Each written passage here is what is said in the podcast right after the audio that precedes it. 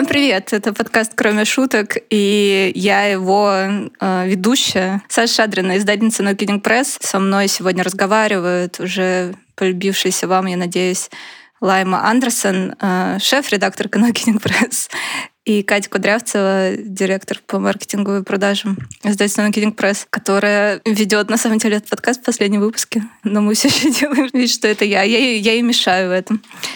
Катя, скажи, пожалуйста, о чем ты нам предложила сегодня поговорить? Я собрала вас здесь сегодня, чтобы поговорить о грусти. Я мне кажется, в конце 2021 года, пока читала бесконечные, множественные, спасибо вам большое, отзывы на наши книги новые, встретила там фразу, я уже, естественно, не помню, про какую это была книгу, что... Эта книга, как и многие другие книги No Kidding Press, написана языком грусти. И мне ужасно это понравилось, потому что это был как раз тот момент, когда у меня лежало, значит, 4 книги, моя мать смеется, события, лица и разрыв, и я думала, как бы, каким образом я хочу сегодня испортить себе настроение, вот, о чем сегодня я хочу грустить. Поэтому это во мне очень откликнулось, и я подумала, что было бы прикольно поговорить, ну вот конкретно, например, об этой фразе, потому что у меня она прям откликнулась сильно, и вообще в целом о том, какие эмоции разные книги наши вызывают в вас, или вы хотели бы, чтобы они вызывали в других людях, и как вы... Было ли такое, чтобы вы вот прям что-то почувствовали, пришли к другому человеку, сказали, я это почувствовал, он такой, блин, я тоже это почувствовал, и вы такие радостные, ну или не очень радостные, обсуждаете это. Вот, потому что мне кажется, что это ужасно классно, когда такое бывает.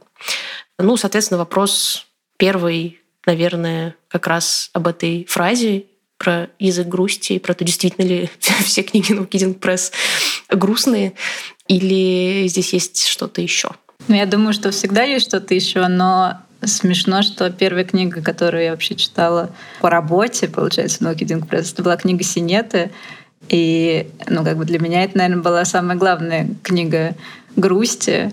Ну, потому что сама Нельсон, да, она себя называет служительницей грусти. Она говорит, что вот я там 3 года грустила, рыдала, и все это было ужасно. Вот, поэтому такой захват, как бы такое бодрое начало у меня было. И мне кажется, что благодаря ему я с большим удовольствием, да, читаю все остальные наши грустные книги. И, например, книга Шанталь Акерман в этом году, то есть она для многих... тяжелая, как вот, ну, я обсуждала со своими знакомыми, которые ее прочитали, что она даже не такая, ну, короче, грусть на максималках, которая тебя выворачивает наизнанку, и читать ее некомфортно, ну, не всегда комфортно. Вот, а я поняла, что мне она прям попала вовремя, и, ну, то есть, да, она грустная, да, там есть всякие сложные какие-то моменты, но как-то она очень с моей грустью очень хорошо сложилась, и мне было прям даже хорошо после нее. Так что вот еще интересно такое, что да, грустные книги, оказывается, на грустных людей влияют как что-то положительное. И как-то по-разному, да? Я вот тоже сразу бы хотела, наверное, сказать про Шанталь Акерман, потому что тоже прочитала отзыв в Инстаграме о том, что это очень тяжелый текст и невыносимый, и пробираться через него сложно, и это немножко отличается от...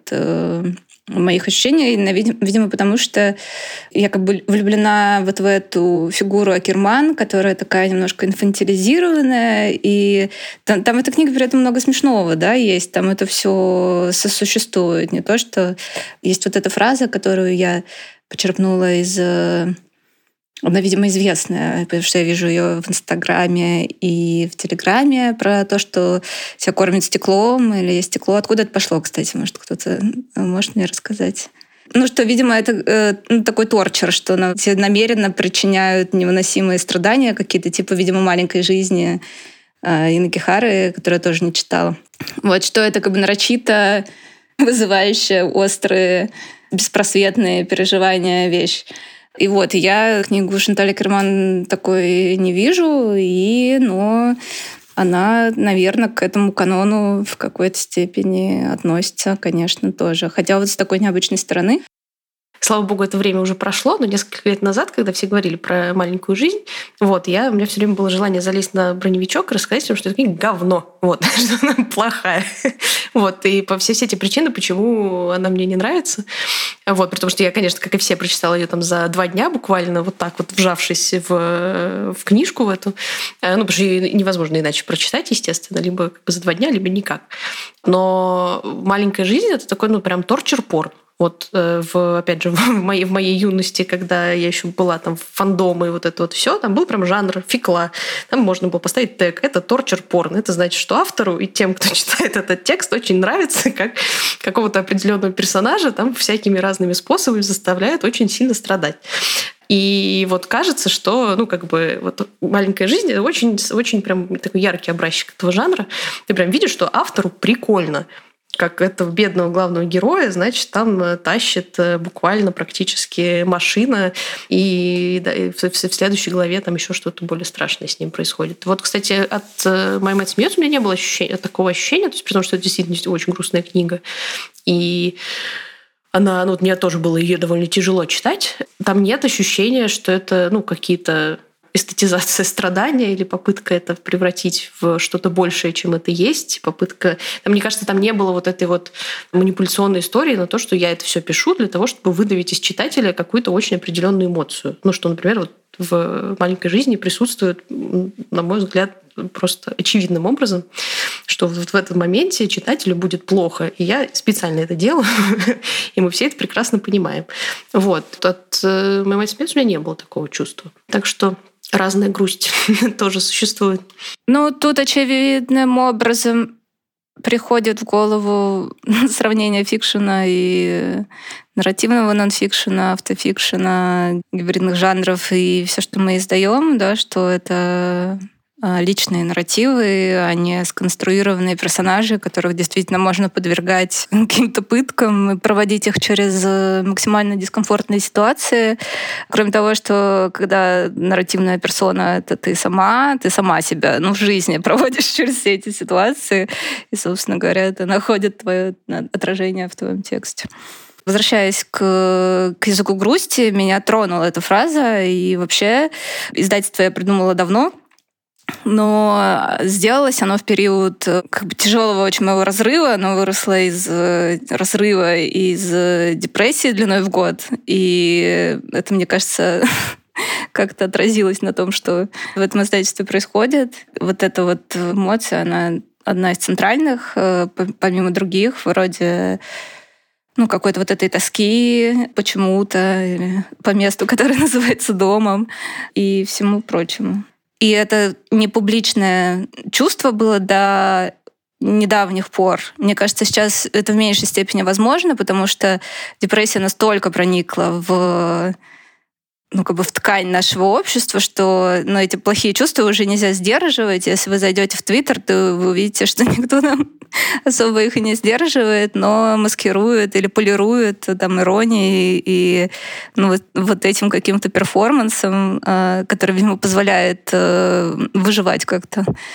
Тогда это была какая-то прорывная вещь, что, с одной стороны, женщина, которой запрещено говорить, выражает негативные чувства и эстетизирует это, и в этом есть политическая позиция, в этом есть эстетическая позиция.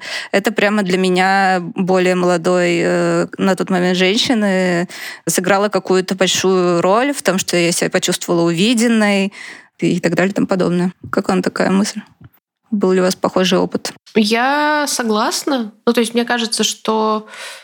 я познакомилась с этими текстами позже, чем ты, определенно. И тогда, мне кажется, уже было постепенно появлялось там, условно говоря, в России. Не уверена, что очень популярное, я думаю, что это очень такой пузырьковый эффект, но тем не менее там автофикшн, и, условно говоря, начиналась эта штука про то, что можно, в принципе, про это писать.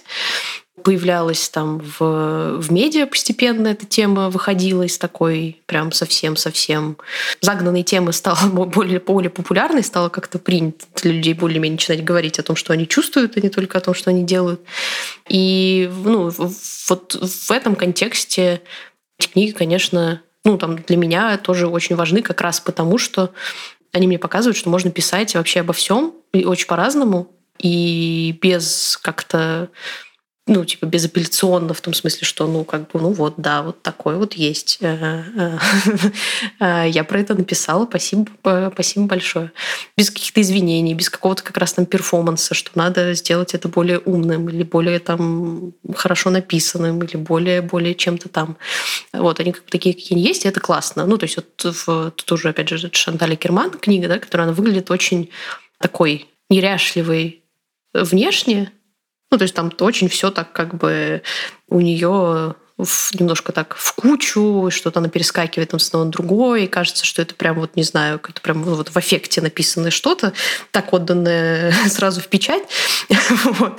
Но потом в какой-то момент, ну, там я, например, ну, я как читатель начинаю видеть в этом очень продуманную штуку на самом деле.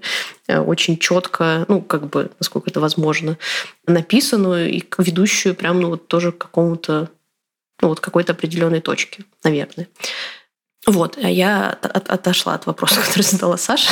Ну, в общем, мой ответ, да, это очень похоже на то, как я это воспринимаю. И, наверное... Ну вот опять же, когда я там сидела и пыталась выбрать между 4 книг, всех очень грустных по-разному, мне, например, наверное, это было тяжело сделать вот конкретно в том жизненном моменте, потому что я в тот момент не была грустным человеком. Вот. И я такая, типа, у меня все хорошо. Я как бы, вот, ну, и для меня в этот момент это было такое как бы, вот, ну не знаю, усилие, наверное, что... Этот текст предполагает какое-то количество, там, не знаю, внутренней духовной работы, которую мне надо проделать, а мне, в принципе, наверное, сейчас не очень хочется. Я немножечко что-то отложила, конечно, на более позднее время. Вот тогда, когда эта книга мне будет нужна, например, и вполне себе могу себе представить, что это будет. Я хотела сказать, что я-то страдаю нон-стоп в основном всю свою взрослую жизнь. Очень мало периодов, когда я могу сказать, что у меня все хорошо, и эта книга мне не нужна. То, что говорит Катя, заставляет меня задуматься, может ли, что это действительно требует большой какой-то работы, которую ты, ну, не хочешь делать, это тебя разбередит, там что-то расковыряет. И, возможно, в этом плане, когда говорят, что книги No Kidding Press не для всех, вот в этом аспекте, что счастливые люди не смогут получить столь... Ну, это, конечно, какая-то спекуляция с моей стороны для дискуссии. Столько же оттуда взять, не потому что они не поймут, а потому что как бы вот этой потребности... терапевтичной, да, нет. Когда я... Вот мы с Катей много говорили про издательство и чем оно занимается, и я говорила о том, что это книги для утешения, и что не всем утешение нужно, все кому-то и нормально. Да, но и вот именно, что когда оно тебе не нужно, ты можешь отмахиваться от там, текста или от фильмов, или от чего-то. У меня сейчас я поняла, что грустные книги, как бы я читаю всегда с большим удовольствием. У меня почти не бывает такого, что я думаю, нет, эта книга слишком грустная, я прочитаю ее попозже. Чаще всего я такая, отлично, то, что надо прямо сейчас. Но вот с кино у меня сейчас такое, что да, я не хочу смотреть драму, я не хочу смотреть какое-то что-то очень психологическое. Я хочу смотреть что-то доброе, веселое, про то, как у всех все хорошо. И поэтому на некоторые фильмы, которые сейчас выходят, я, например, закатываю глаза и говорю, боже, зачем такая драма вообще? Типа, что это за фильм такой? Не буду его никому советовать. Например, фильм «События». Нет, например, фильм «The Lost Daughter», который сейчас на Netflix популярный.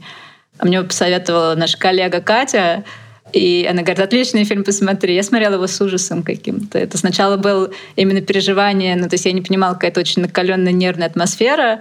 Потом, когда я понимаю, в чем вообще как бы замес и какая биография у этой героини, я, да, впадаю в какую-то депрессию.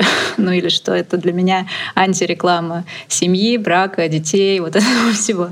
Вот. И, в общем, поэтому фильм мне скорее не понравился. И мне очень обидно, когда наши книги как раз, получается, да, попадают не в нужное время к человеку, и он думает, что это какая-то слишком мрачная хрень, которую как бы, ну, не надо читать. Вот. Хотя, если бы эта книга попала в другой момент, он бы подумал, вау, вот это да, какой живительный, прекрасный текст. Вот, поэтому здесь, мне кажется, надо всем, правда, помнить о том, что всему свое время, и давать, может быть, каким-то нашим книжкам второй шанс. Действительно, не хватать их, когда все хорошо в жизни и очень весело. Просто в кино смешно, что в моих последних отношениях, когда люди долго встречаются, они все время что-то смотрят, другого досуга у них нет. И я кино вообще не очень люблю смотреть дома, и вообще я кино смотрю в отношениях в основном, когда я одна, я кино очень редко смотрю. И мой бойфренд все время мне предлагал что-то посмотреть, я говорю, давай комедию посмотрим. И он мне говорил, это что? Какая комедия? Все хорошее кино. Это не комедия. Я говорю, хотя бы трагикомедию. Я как раз в кино тоже не хотела идти в этот торчер, хотя литературу мы издаем, наоборот, специфическую. Но мне важно всегда находить что-то похожее на меня. И когда я открываю книгу и понимаю, что да, я согласна, я могла бы также сказать об этом, или что вау, спасибо, что вы описали то, что я не могла описать для себя. Это, очень круто. Я хотела бы чуть-чуть поговорить, может быть, не то что про теоретическую подоплеку этого, но что как эта грусть концептуализируется, что ли, в поле вокруг и внутри этих текстов. И, с одной стороны, это о том, что Катя сказала, что автофикшн, она могла это не сказать, но это к 3 репликам назад. Грустный.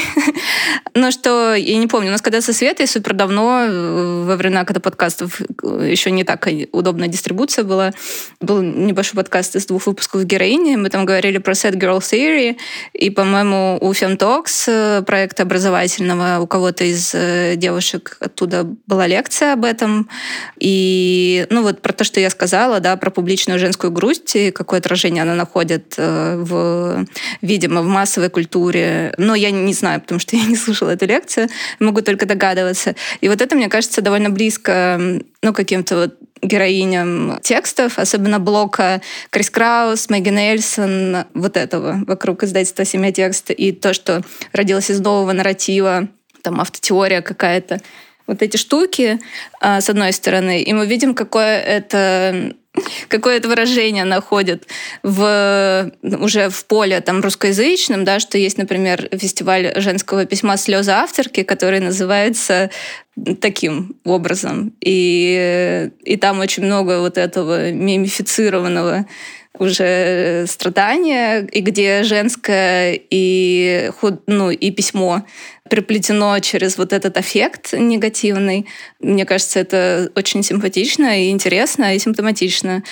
И у Крис Краус я вам до подкаста присылала цитаты из «I Love D», которые я помню просто наизусть, потому что они на меня тогда произвели большое впечатление, потому что, с одной стороны, в них отражена эта правда, да, аффектов, которые ты иногда переносишь и которые мне знакомы. Когда ты 4 часа, например, подряд плачешь, и ты не можешь успокоиться, и это уже выглядит комично, потому что ты Или у Джоан Дидион, сейчас мы издадим, да, этот сборник. И в эссе «Goodbye to all that» есть, этот момент, где у нее начинается депрессия, она плачет в прачечных, плачет в такси, плачет там и здесь. И когда я об этом прочитала впервые в 2012 году, я подумала, да, это так оно и есть, потому что у меня был период тогда жизни, когда я утром на лифте спускалась и плакала, и ночью возвращалась и плакала. И что твоя жизнь определяется и структурируется этим аффектом в какой-то момент, это мне очень знакомо. И у Крис Краус в «I Love Dick» и точно есть цитата, я могу даже ее прочитать сейчас, чтобы было доходчиво. На протяжении 3 недель я ревела так часто, что назрел феноменологический вопрос, когда уже можно перестать употреблять глагол «плакать» и вместо этого обозначать мгновение неплакания знаками препинания в бесконечном потоке слез. Я полностью потеряла голос, глаза жутко опухли. Врач в больнице Кристлайна уставился на меня, как на безумную, когда я попросила лекарства для сна.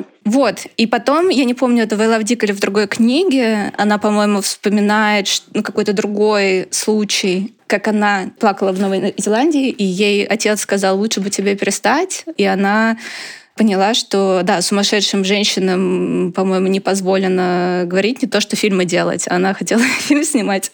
И она такая, да, это уже too much. И потом в следующей книге «Пришельцы и анорексия», которая выходит у нас следующей, довольно скоро, она разрабатывает феноменологию грустной девушки. И я недавно, в какой-то пик своего страдания, я прямо вспомнила эту фразу из «Пришельцев и анорексии». Я не знаю, как она звучит в переводе, но смысл в том, что в моем вольном переводе по памяти, что один момент страдания мгновенно соединять себя со всем страданием мира. И там у нее это в «Пришельцах анорексии» еще сделано через фигуру Симоны Вейль, этой такой торчерт философки, аутсайдерши, как пришелицы, есть такой феминитив, пришелицы для всего вот этого мира, и которая там страдала анорексией и переживала какие-то вот эти тоже экстатические религиозные состояния, возможно, я не очень хорошо знакома с Симоной Вейль, и что это не просто какие-то изолированные аффекты, всегда, что личное — это политическое, да, с одной стороны, и что это очень какая-то гуманистическая, трансгуманистическая вещь, если так можно сказать, потому что мне вот это показалось очень знакомым, что когда ты страдаешь, ты не просто страдаешь, ты сразу более восприимчива к страданию всего мира, да, и если там зайти и почитать новости, то сразу в таком состоянии тебя это... Лучше этого не делать, да. Да, вот. Как вам? Знакомо ли это? Да, но при этом ты как бы соединяешься вот с чем-то глобальным и там, не знаю, с искусством в том числе. Но в плане социализации в момент страдания, конечно, ты абсолютно один на один с этим всем. И я помню, что да, в моменты, когда ты рыдаешь все время, ты не особо-то как бы компанейский такой человек. И как раз единственная поддержка, которую ты можешь найти, это вот что-то похожее на твои страдания. То есть это либо фильм, либо какое-то еще произведение искусства, либо, опять же, книга. Но я помню, что да, самое стрёмное — это всегда вот это ощущение полного, тотального одиночества в этот момент, потому что мне грустно, но эту грусть все равно никто не может понять, кроме меня. Мне вот еще, кстати, вспомнилось, когда ты эту цитату приводила из Крис Краус, я очень люблю Мэгги Нельсон и то, как она пишет, и я, мне кажется, про каждую книжку писала примерно один и тот же отзыв. Вот. И мне вот в ней ужасно нравится, мне кажется, в «Синетах» меньше, а вот в «Красных частях» это было прям очень заметно, как она вот из этого состояния там, грусти по определенному поводу, да, из тяжелого состояния, из вот этого вот очень там комплексного страдания, которое она очень так до косточки препарирует, как она все время делает этот шаг, что она не заканчивает эту историю только на том, что было очень плохо. Страдание, все плохо, вот, прям нехорошо. И она делает этот шаг от вот теории страдания и вот всего того, о чем она пишет, к тому же, как эта вещь тебя соединяет с другими людьми. То есть у нее там вот в «Красных частях» есть прям вот это в конце, эта сцена, да, когда она там лежит на рельсах и чувствует в этот момент всех людей, с которыми она когда-либо была связана. И вот мне ужасно нравится как раз вот этот ее гуманистический посыл про то, что ты в любой ситуации, даже в самой там как бы невыносимой, непонятной, неприятной, всегда из нее есть выход куда-то, где там есть другие люди, где вы можете быть как бы вот к какому-то сближению истинному, настоящему. Вот, и вот это мне, конечно, очень нравится, и вот про это я, конечно, готова в любом состоянии читать, потому что мне кажется, что это очень такая хорошая, не знаю, насколько политическая, но какая-то вот программа для жизни в современном мире, которая очень про разобщение и про то, что каждый там в своем пузыре, каждый в своем страданий варится сам, и взаимопонимания никакого нет, потому что нет никаких инструментов для достижения взаимопонимания. И есть вот Мэгги Нельсон, который говорит: давайте. Все еще можно сделать. Да, чего, например, совсем нет в книжек Дитлевсен. То есть там грусть как раз, которая ничем не заканчивается. Она не заканчивается никакой надеждой. Даже когда кажется, что тебе дают одно предложение надежды, на самом деле ты понимаешь, что оно тебе уже не помогает, что... Прочитав книгу, остается действительно просто вот эта грусть, которую ты никуда уже дальше не денешь. Угу. Я про Тове Дитлевсен действительно, вот у нее, конечно, все совсем мрачно. Да, мрачно — правильное слово. Да, я просто думала перед подкастом как раз, что, наверное, для меня самые грустные авторки наши — это как раз Нельсон и Дитлевсен. И это действительно два совсем разных примера. У Нельсон действительно всегда есть какой-то путь дальше, к чему-то еще, а у Тови как-то все вот прям обрывается. И это я поняла сейчас, вот уже прочитав еще одну ее книжку, что действительно, на самом деле каждая ее книга заканчивается какой-то вот этой мрачностью. Интересно.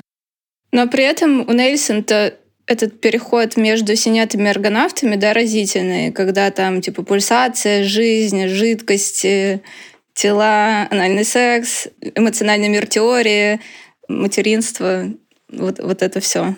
Это разительно. Это как раз похоже немножко, в этом плане я вижу в ней ученицу Алин Майлз, потому что меня когда-то текст «Инферно» очень занимал именно тем, что он выбивался. Я думаю, что это, может быть, связано было с тем, что Алин Майлз квир-женщина. Хотя лесбийское страдание, я думаю, что Катя нас отдельно говорит, что мы не можем так это концептуализировать, что это гетеропессимизм и гетерострадание, а у лесбиянок вот есть какой-то мир автономности, собственной какой-то движущей силы.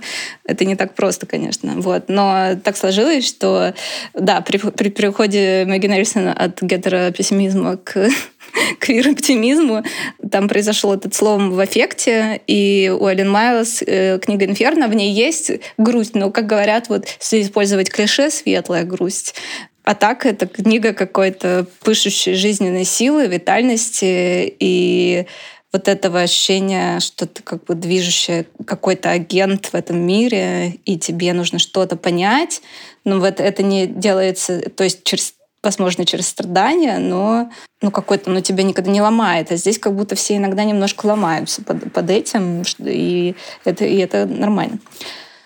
А про Тове Дитлевсен тоже интересно. Я, кстати, подумала, вот то, что Лайма, ты говорила про Шанталь Акерман, как воспринимают ее твои друзья, и то, что я там в Инстаграме читаю, и как мы воспринимаем. И про Тове Дитлевсен тоже, что когда пошли отзывы на детство, а Тове Дитлевсен, она вышла за пределы нашей аудитории, ее читали люди, которые не стали бы читать, мне кажется, другие наши тексты, увидела, что там вот сквозной линией, сквозь эти отзывы идет вот это ощущение тяжести от текста, и я подумала, что у меня, видимо, от чтения всех этих книг толерантность сильно повысилась, что мне нормально.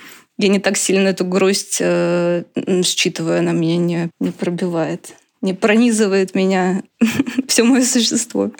Иммунитет. Ну вот у меня, кстати, я должна, вот, наверное, признаться, расписаться, надеюсь, меня не уволят. Я не читала «Юность и зависимость», потому что я тогда еще не работала в издательстве. И я прочитала «Детство», оно мне не очень понравилось. Вот. Ну, и я такая, я была свободным человеком, я могла себе позволить не читать больше ничего. Вот, наверное, это я в какой-то момент догоню. Но я читала «Лица», и я прочитала прям «Лица», типа, не знаю, тоже просто села, прочитала и встала потом.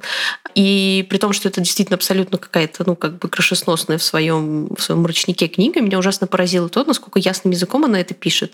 Ну, то есть это, у меня было такое впечатление. И у меня было большое какое-то, именно, скорее, писательское, не знаю, зависть, что ли. Потому что какие-то фразы, они прям очень, они у меня прям такие, вот это да. И при том, что она берет такую тему, где, казалось бы, безумие там, и все очень плохо, и все очень хаотично, и все ничего не понятно, но при этом, как мне показалось, она уже с какой-то очень такой ясностью к этому подходит, и из-за этого это становится как-то еще более страшно читать, потому что, как будто бы, когда это мало осознается, это немножко проще. То есть, когда это какой-то внешний взгляд на ситуацию, и ты думаешь, это очень плохо, но здесь есть какой-то шаг в сторону от этой истории, она как будто бы прям полностью находится внутри нее, полностью ее осознает и очень ясно ее описывает. И ты думаешь, трэш.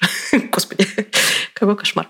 Я просто сравнивала, вспоминала другую книгу про шизофрению, забыла, к сожалению, кто ее написал, фамилию авторки. «Я никогда не обещала тебе сад из роз», да, «I never promised you rose garden».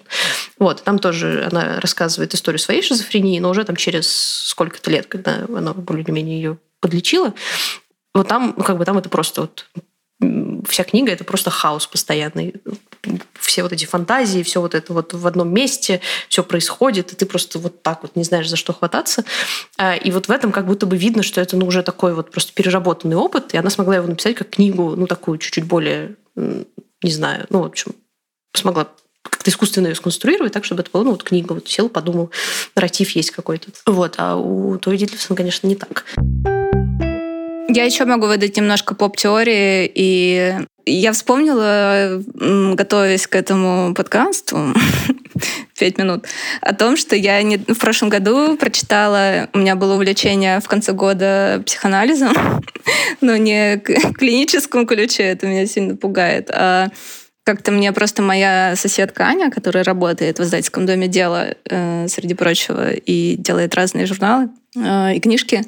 Она мне давно советовала Мари Рути, такую исследовательницу финского происхождения, которая в университете Торонто работает с Джорданом Питерсоном, если он там еще работает. И она лаканом занимается, но она очень интересная женщина тем, что она нарочито популяризирует это. Ее задача сделать все максимально доступным. Иногда я даже думаю, Мари, мне можно не так не разжевывать. Я понимаю, я знаю, что... Я в этом не первый год, спасибо. Да? Нет, я в этом первый год, но все-таки подними уровень, пожалуйста. И она очень здорово это делает, и ее тексты являются, мне кажется, прекрасны. Вот если совсем страшно и непонятно, то можно зайти в психоанализ через нее, она там все на пальцах объясняет. И одна из ее последних и наиболее известных называется «Penis Envy and Other Bad Feelings: The Emotional Costs of Everyday Life». То есть зависть к пенису, это фрейдовский концепт, и другие плохие чувства, эмоциональные издержки повседневности. Там ее поинт заключается в том, что люди, которые испытывают опрессию, как это называется, подчинение, в том числе женщины, и которые не могут довольствоваться вот этими какими-то мачистскими, мегаломанскими идеями о завоевании или о чем-то. Им приходится, с одной стороны, обратить внимание на эту недостаточность в центре своего существования, потому что нельзя, в общем, на эти идеи не получается отвлекаться. Тебе просто общество так устроено, что тебе и не дают. И вот у этого есть эмоциональные издержки в том, что много чувствуем негативных чувств. И, с одной стороны, это то, что она называет «penis envy», да, зависть к пенису. Это как Катя, когда увидела эту цитату у меня в сторис в Инстаграме, она сказала, все было хорошо, пока не дошло до этого, что женщины испытывают какую-то зависть к пенису. Но смысл в том, что она пишет о том, что зависть к пенису в данном случае это означающее, просто вот доступ к этому не статусу, а к вот этой свободе и ко всем сопровождающим эту позицию властную преференциям. И это не зависть даже, но вот какой-то клубок чувств негативных. И что ты, в общем, терпишь много всего. Там и зависть, и грусть, и стыд. Стыд вообще центральная вещь для многих наших текстов. И для женского опыта, мне кажется, тоже очевидно. И, соответственно, что это так можно политизировать тоже. А потом, абстрагируясь даже от уровня социальной несправедливости, да, капитализма, расизма, гендерной дискриминации и прочих видов дискриминации, если мы даже все эти слои снимаем, то мы получаем уровень human condition, да, экзистенциальной ситуации каждого человека, что всем нужно познакомиться с фактом своей смертности, и это такая универсальная вещь, это вызывает много плохих чувств, особенно на пересечении с вот этими слоями, которые мы только что сняли, и ты этого никак не избежишь. В общем-то. И все справляются по-своему. Да? Там, мы с Катей буддистские книжки читаем. И, соответственно, это пересекается, мне кажется, с тем, что Ева Илуз делает. У нее есть вот блок текстов про любовь, которые цитирует активно Лев Стренквист в своих двух последних книгах «Расцветает самая красная из роз» и «Внутри зеркальной галереи». И у нее есть в соавторстве с кем-то, я забыла, написанная книга про manufacturing happy citizens, да, про то, как вот эта вся культура капиталистическая, с одной стороны, столько страдания, столько несправедливости, невозможно игнорировать эти эксплуатационные практики и все прочее, а с другой стороны, нас всех побуждают жить свою лучшую жизнь, там, как бы становиться лучшей версией себя, и там, не знаю, пить антидепрессанты, и заниматься спортом, что все замечательно, и возможность это сделать, но как бы чему это служит, да, вопрос.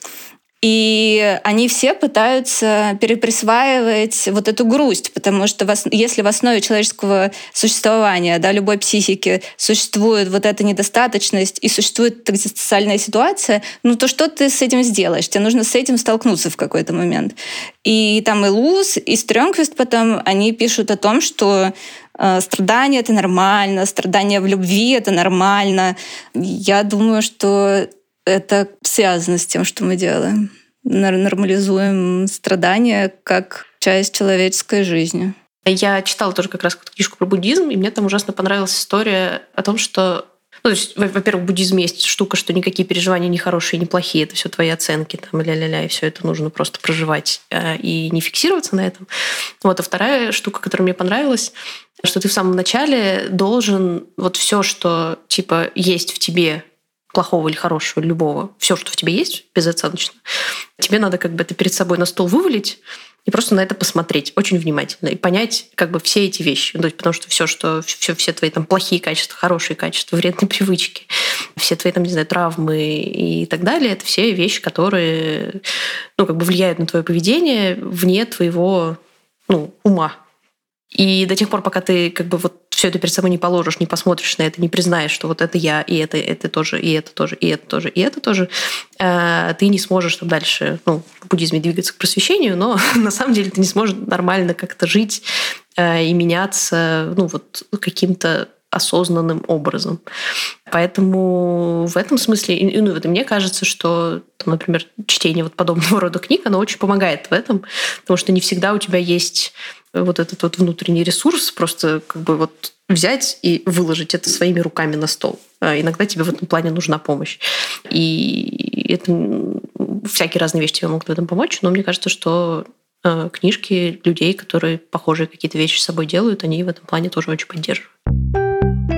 Топ грустных книг, топ-3 для каждой из вас в издательстве No Kidding Press и, может быть, за пределами издательства No Kidding Press? Синет, моя мать смеется. И третье, надо подумать. Я не знаю, у меня просто Тове Дитлевсен, она не про грусть, она про какой-то ужас перед жизнью. Это другое. Все-таки я разделяю это. А «Разрыв», например, она для меня не про грусть, сколько про скуку или про какое-то раздражение от того, что в какой ситуации ты оказываешься. То есть грусти я там вижу, к сожалению, или... Я не знаю, может, дело во мне. Вижу очень мало там грусти. Я больше вижу каких-то разных других эмоций сильных. Я, наверное, согласна с синетами и с «Моя мать смеется». Я бы, кстати, отнесла «Разрыв» к грустным книгам.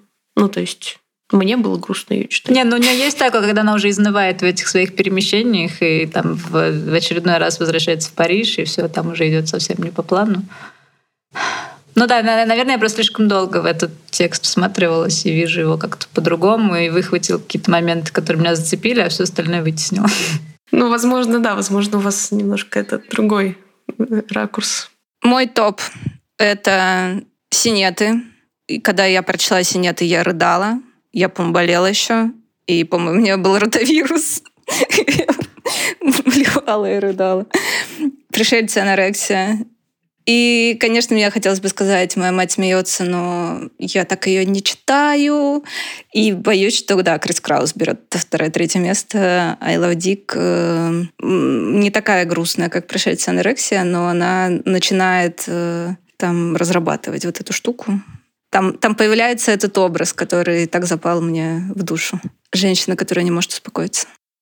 «Синеты» с большим отрывом побеждают в этом топе, берут гран-при по грусти. Самая грустная книга. Ура! Так приятно с вами поговорить.